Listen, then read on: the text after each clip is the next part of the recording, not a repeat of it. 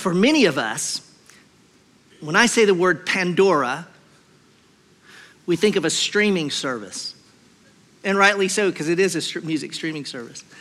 But if we reach back in time, we go, wait, what, what, did we think of Pandora, you know, before the streaming service came online? Of course, we would go to the person in Greek mythology.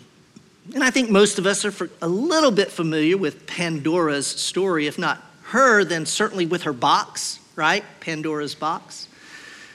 I want to reach back to that story briefly. the Cliff Note version goes like this uh, that Pandora was the first woman given to humanity. Uh, Zeus, you know, the, the chief god, uh, created Pandora and gave her to humanity. Now, what you got to keep in mind in this story is that Zeus gave mankind Pandora as a punishment. Then the story goes back a little further because what had happened is one of the lesser gods had, had given fire to man, made Zeus mad. Zeus got so mad, he said, I'm gonna, give, I'm gonna punish humanity. And so he gave humanity Pandora. Now, Pandora was irresistibly beautiful, and she was given this wiring by Zeus. This will make sense in a moment, in that she was insatiably curious. So here's Pandora given to humanity, unable to, to, to, bridle her curiosity, because when, when she was given, Zeus also gave her a gift, and it was a box. And you know the story.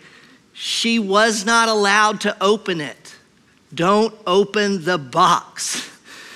Of course, she couldn't resist. She opened the box and out came every evil and misery and pain and death and loss and disappointment in this world. Obviously, shocked, she sought to sh- shut the box, and she did.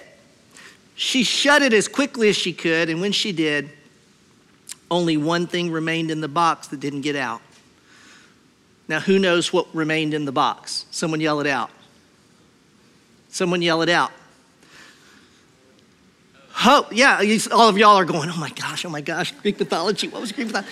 No, you know, uh, hope, y'all, it's like she shut it to keep to not let anything else out, but when she did, only hope remained closed in the box. Now connect that to the story. Zeus was punishing humanity. And so now humanity would live with all the misery of evil and death and loss without hope. That's punishment. Fast forward 2,700 years from that Greek poem. You know what we're finding today, and, and I'm not going to cite a bunch of statistics because you guys can Google and look this stuff up. I'm just going to tell you what I think many of you know. Research and studies today confirm that hope is real and it has real effects on the human body physically, emotionally, spiritually. And that to live without hope is to, is to not really live. And, and the presence of hope, when we're in difficult circumstances, whether it be medically, emotionally, that, that it, they, they can show your body responds differently when you have hope.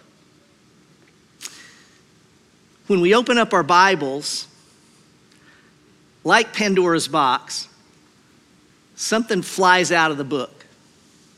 And I want to suggest it's hope.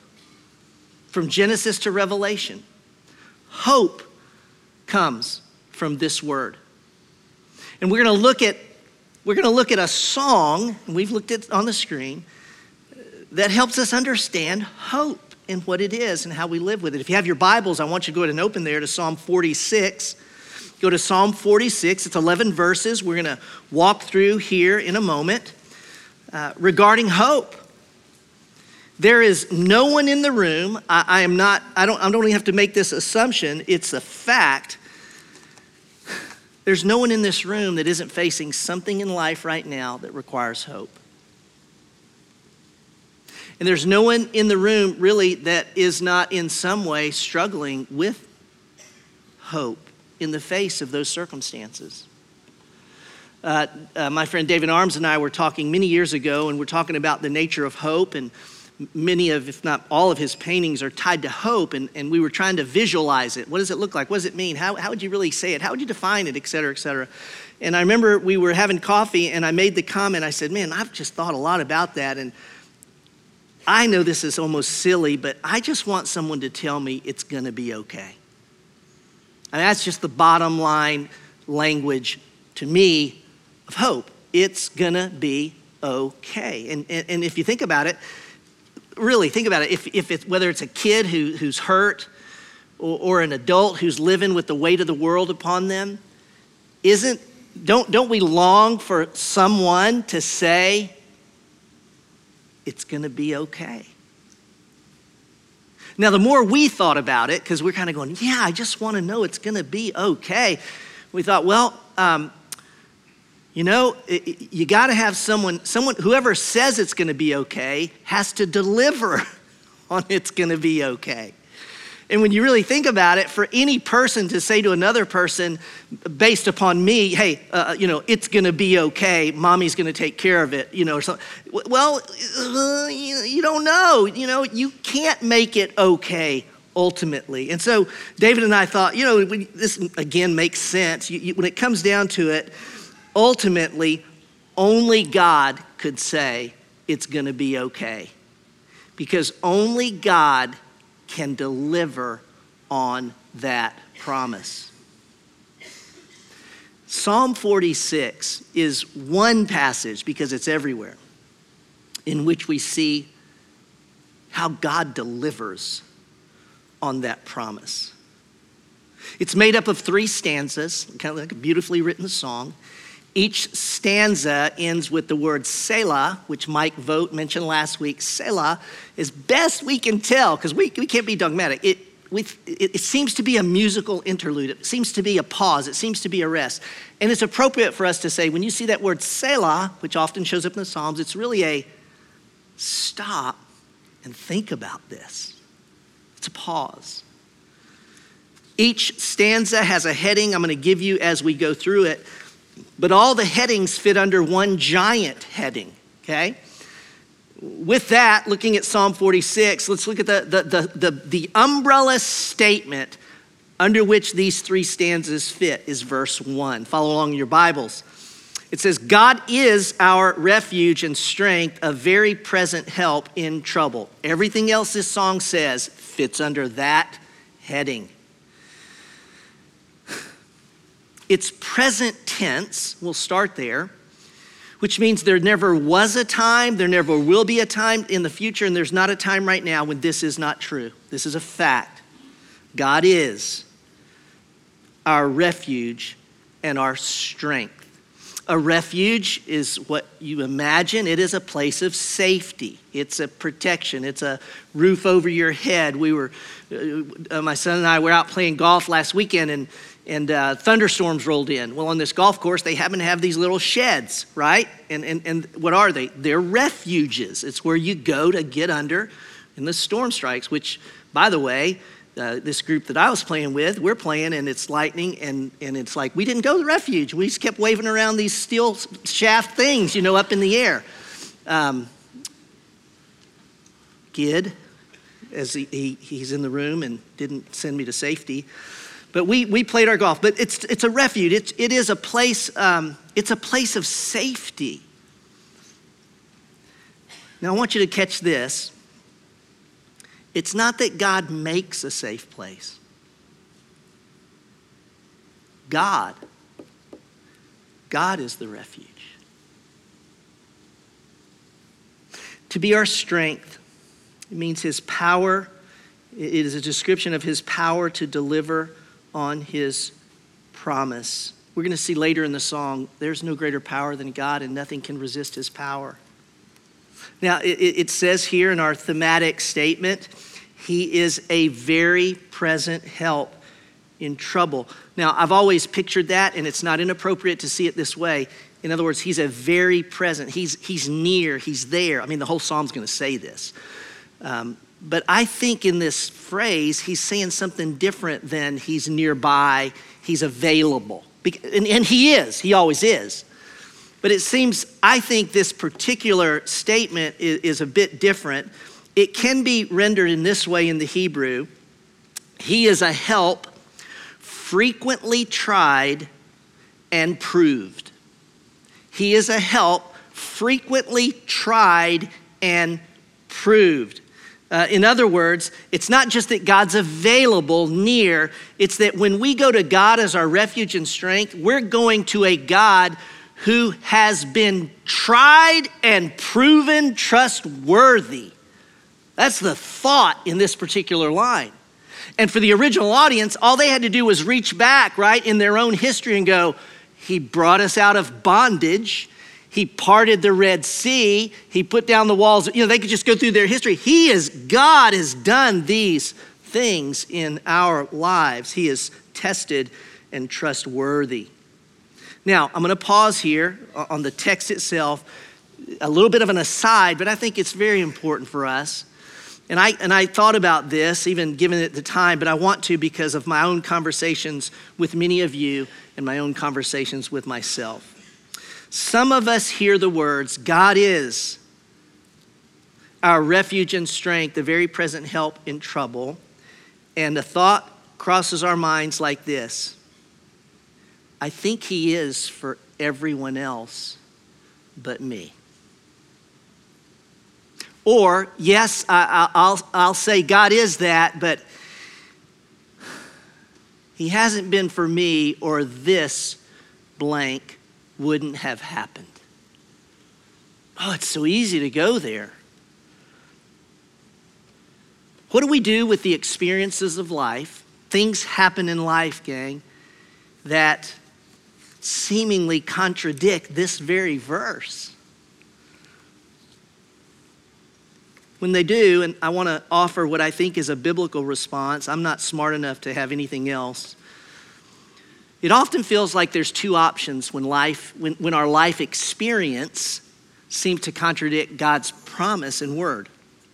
It always it, it, can seem like there's two options. The first option is this: um, it's to choose to believe, you know, what God says is true, and this must not be. And so we diminish our reality. We deny it. We may even bury it. We may even edit it so that we can hold on to God's my refuge and strength, even though, right? Or the other option would be to say, I can't deny what happened. And so we submit God's promise under our experience, and we just can't un- unravel it. I want to say there's, there's really a third option. And I, I think this would be the biblical option. I'll tell you why in a moment. And that is to believe that God's promise is true. And our experience in life that is bad, horrible, painful, and hurtful is true. And biblical faith holds the two in tension. You do not separate one, you do not separate the other. That biblical faith is to hold those two things in tension. You think, oh, well, Lloyd, explain that further. Let me try and simplify it. It's to say this biblical faith is to recognize and believe that God is good and bad things happen. It's not either, God is good and, and, and hard things happen. Now, the reason I, I'm offering this to us as our biblical ground is you would be hard pressed. In fact, I would say it's going to be impossible for you to find a person in the Bible who did not experience God's goodness and the fallenness of the world in great pain. I, to try and find a person who did not experience both in faith you, you really won't find in the Bible. And ultimately, I'm going to go to this Is there any human being who has ever experienced and expressed the truthfulness of God's word and the cruelty in his life in this world than Jesus. Jesus didn't have just this or just this. No, Jesus had both. Now, because Jesus rose from the grave, what is wrong and evil and painful in this life, we know this. While it has a say, and it does in this life that we live right now, it does not get the final word. Life gets the final word in Christ. Y'all, this is all woven into hope. Speaking about hope, one more bit of an aside the nature of hope. I just want to get it in your mind and let us understand that our hope is only as good as what we're hoping in. Whatever we, we put our trust in, you see, our trust could be wimpy, but if our trust is in that which isn't, it's, it's all about the object of our hope. Think about, think about medicine. Is it appropriate, you all, to have hope that this medicine's gonna make us well? I think that's absolutely appropriate, but we know the limitations. It may not. It may not come through in the end.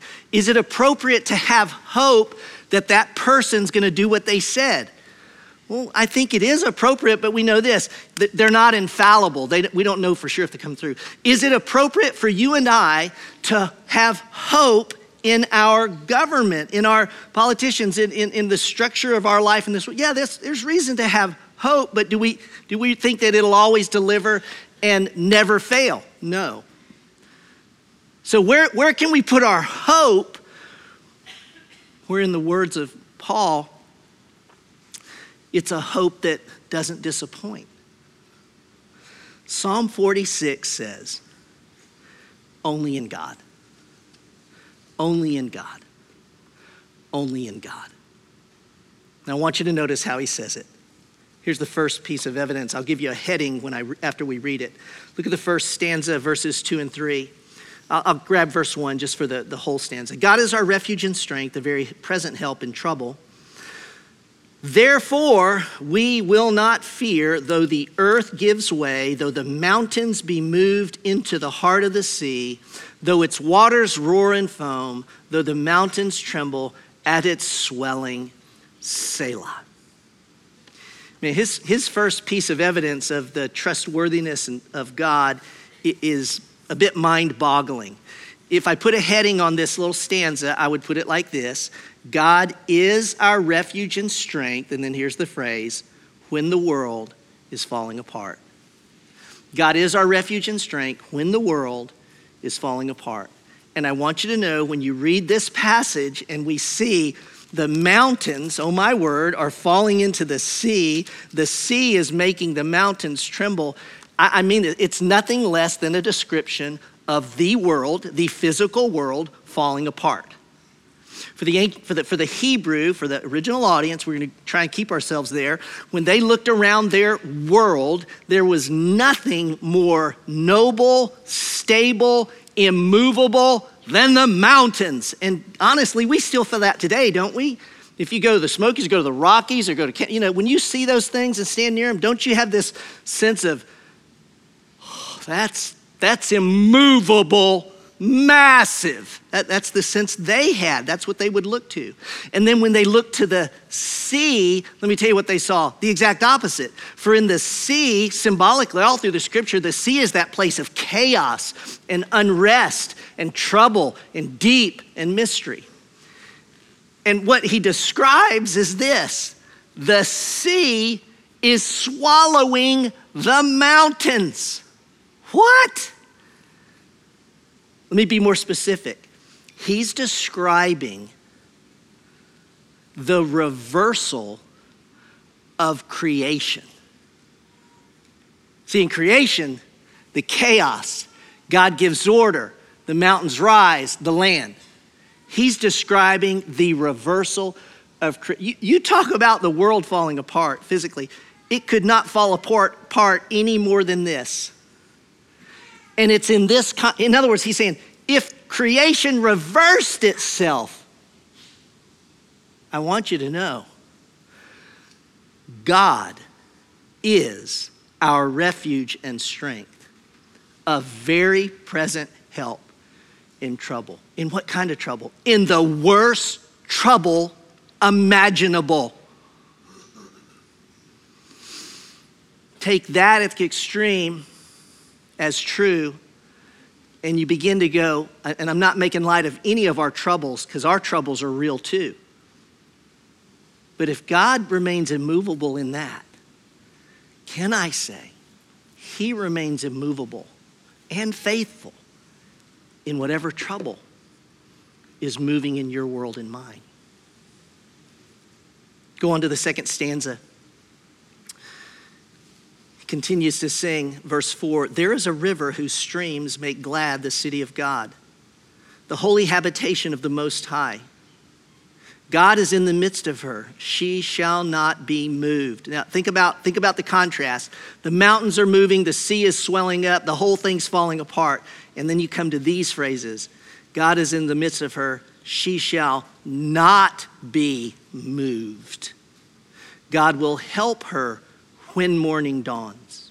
The nations rage, the kingdoms totter he utters his voice, the earth melts. And then this phrase we find in verse 7 and repeated in verse 11 the Lord of hosts, this is the Lord of the Lord's armies, the Lord of angelic myriads. The Lord of hosts is with us. The God of Jacob is our fortress. The heading I might put on this particular stanza would be this God is our refuge and strength. And then I would add this phrase because he is with us. Because he is with us.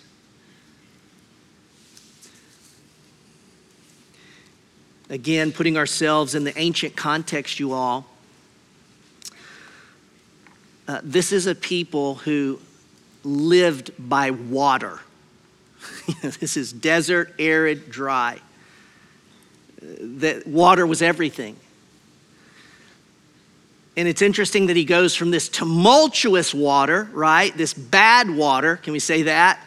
To suddenly it's like, whoop, total switch over, and it's like there's a stream. There's this life giving stream that flows out. You know, this is the, the, the shift in the tone of the song. If you think about commercials for, for, for soft drinks or beer, alcohol, whatever. It, it, but you know, we, we're, we're inundated with those images of people thirsty, sweating, athletes just dying, and then it's a, you know, and then they drink that, you know, and it's almost like you go, oh, Coke commercial. When a Hebrew read these words and suddenly went from the tumultuous sea to a stream of water, a river flowing, I'm telling you, their soul just went, oh they, they felt the power of the metaphor of a river.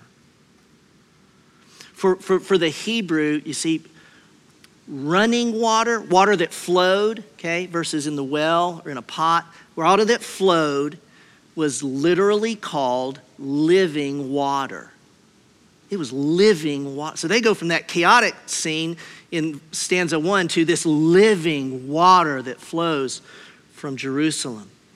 The city of God is literally the city of Jerusalem. It is the place where God chose to put his name. It is the place of the temple. It is the place where heaven and earth meet and God meets with his people. God is with her, the city personified. What's striking geographically, and you, you know this, that, that the city of Jerusalem sits on a rock. There's no river in Jerusalem, people.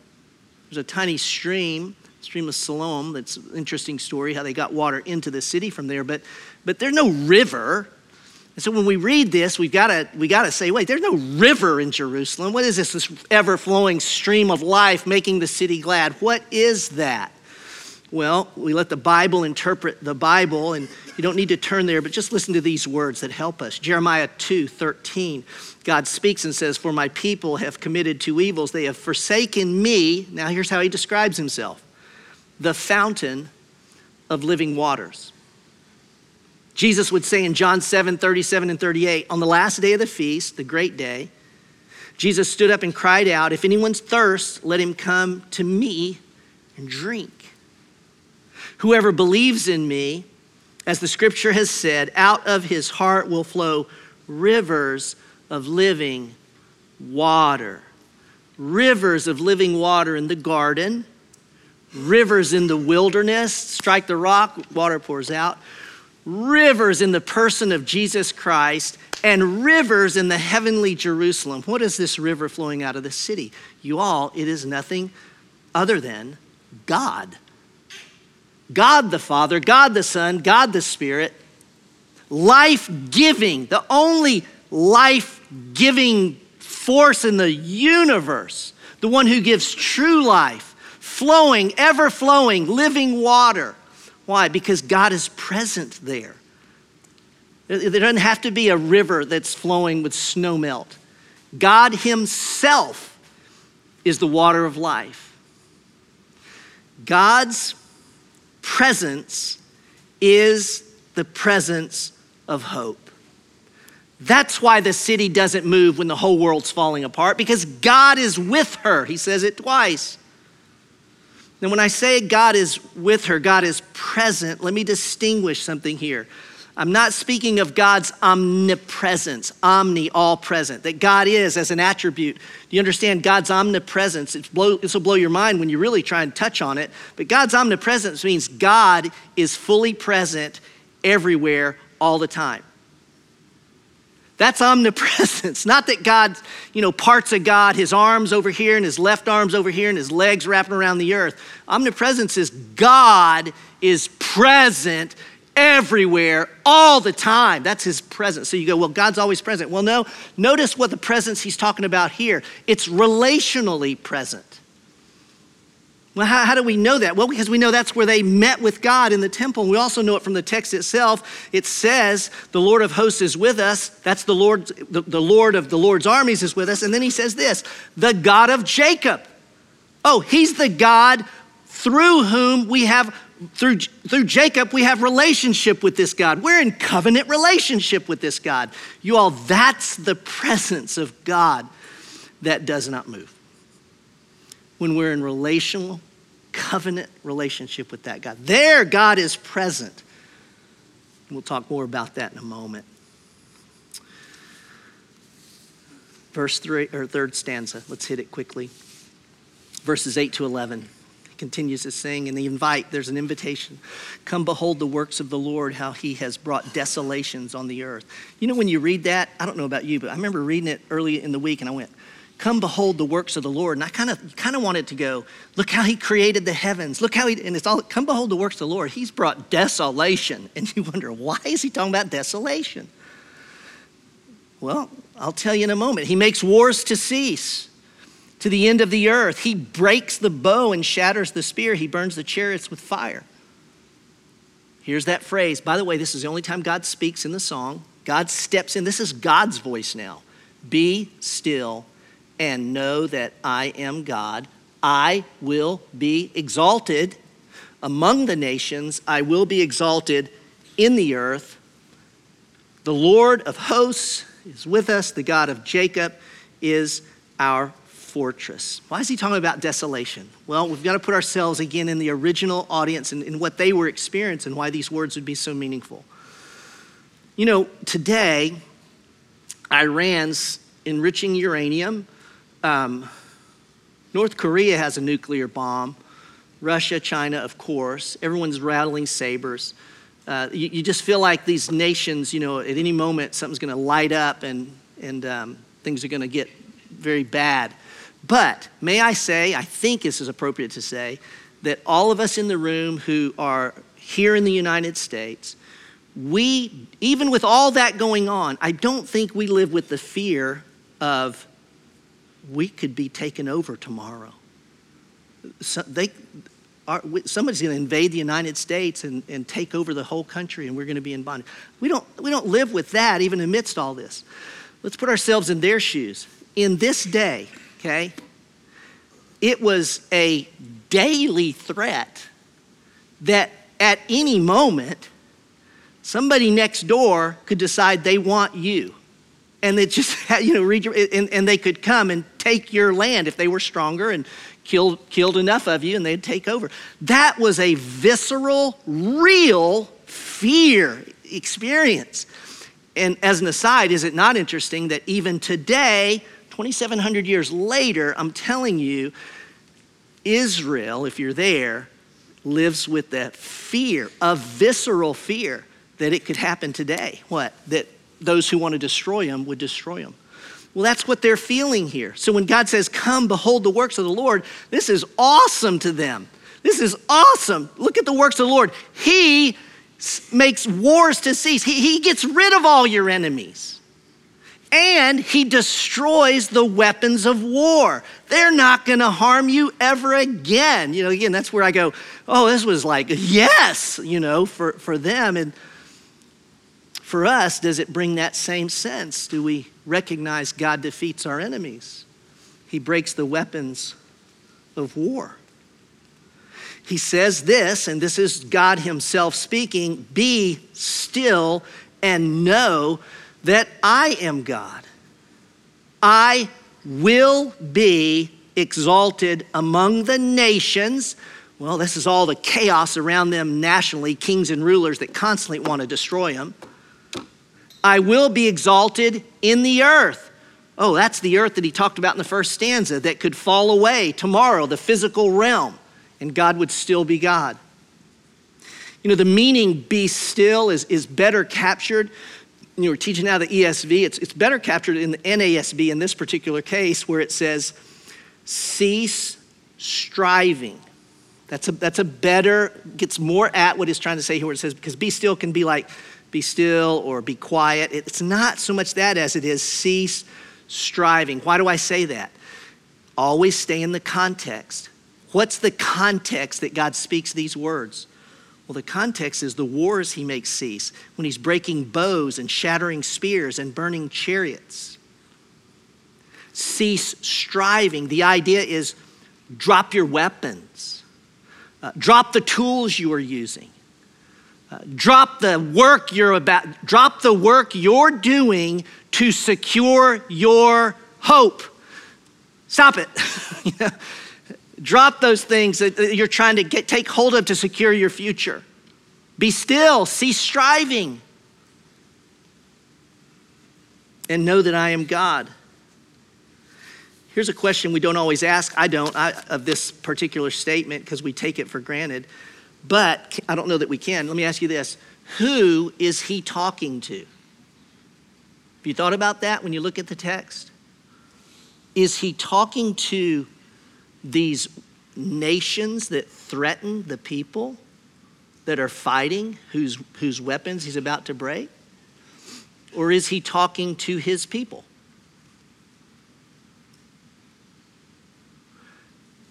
He's talking to both in the context, he's certainly, he's, I mean, this is, this is to the enemies of God. Cease striving, and I'm going to show you I'm God, and he will. And he's speaking to his own people. Cease striving and know that I am God. I, I will be exalted among nations and among and on this earth. Now, with that, uh, I cannot be dogmatic. We cannot be dogmatic. Um, but we think that one event that may have precipitated this particular psalm shed some light on it. And that would be an event that happens in 2 Kings 18 and 19 when the Assyrian king Sennacherib comes against Jerusalem. So here's the probably most powerful leader in, the, in that area at the time he's, he's come to Jerusalem. And on the way, he's captured cities. So he's just making his capture this one, capture this one, capture, till he finally gets to Jerusalem. He gets right here to Jerusalem, okay, and he's ready to lay siege to Jerusalem, which means they'd starve him out, which happened in Jerusalem at different times. Um, Hezekiah is the king of Jerusalem at this time.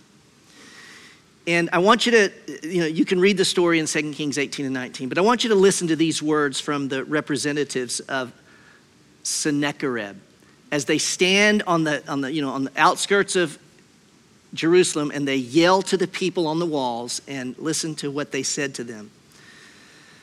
Say to Hezekiah, Thus says the great king, the king of Assyria, on what do you on, on what do you rest this trust of yours?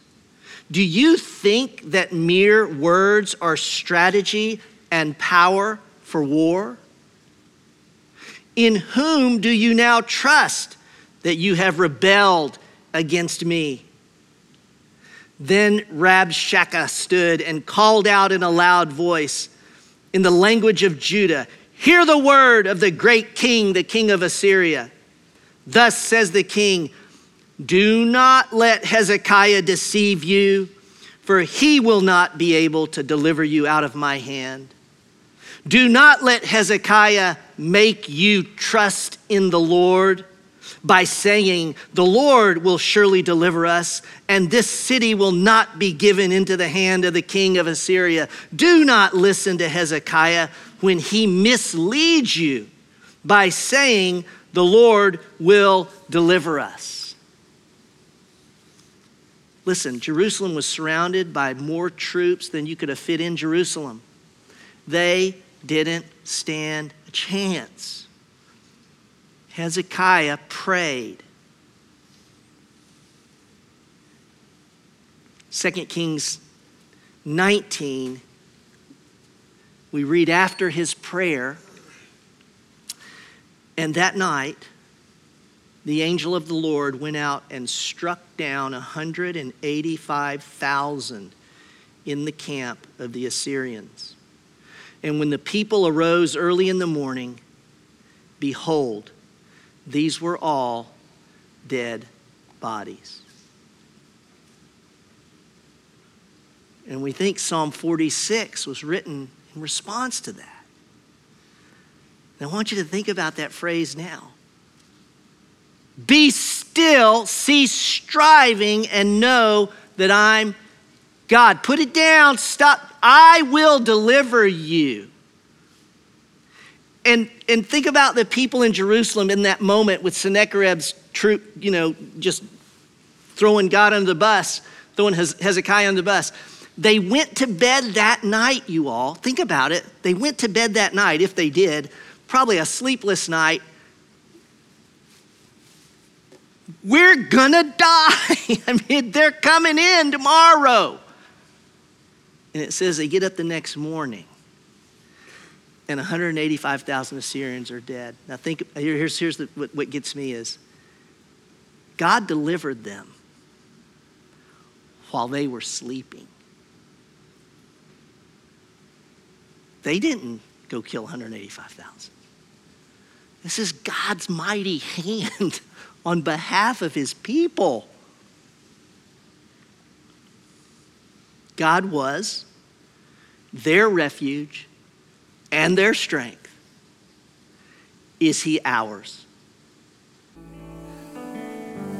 Uh, i have gone over time wise, but I want to end uh, with, with this, for it's probably on some of your minds. Those familiar with Psalm 46, you, if you don't know this, this is the psalm from which Luther penned the most famous hymn of his we know. A mighty fortress is our God. It is well documented that when discouraged and down, as he was many times, struggling with depression, uh, he would comment to Melanchthon, his, his comrade in arms in the Reformation. Literally, he would say, Come, let us sing Psalm 46. We won't, I won't read the whole thing to you, but enough that it'll be on your mind. A mighty fortress is our God, a bulwark never failing. Our shelter, He amid the flood of mortal ills prevailing. For still our ancient foe doth seek to work us woe. His craft and power are great, and armed with cruel hate. On earth is not his equal. Did we in our own strength confide, our striving would be losing. We're not the right man on our side, the man of God's own choosing. Dost ask who that may be? Christ Jesus. It is He. Lord Sabaoth. By the way, Sabaoth is a translation of, of hosts. Lord of hosts is what that means. Lord of hosts is His name. From age to age, the same, and He must win the battle. Indeed, He has won the battle. And in Christ, because God is with us in Christ, so do we. In the end, it's gonna be okay. God said so. God bless. You are dismissed.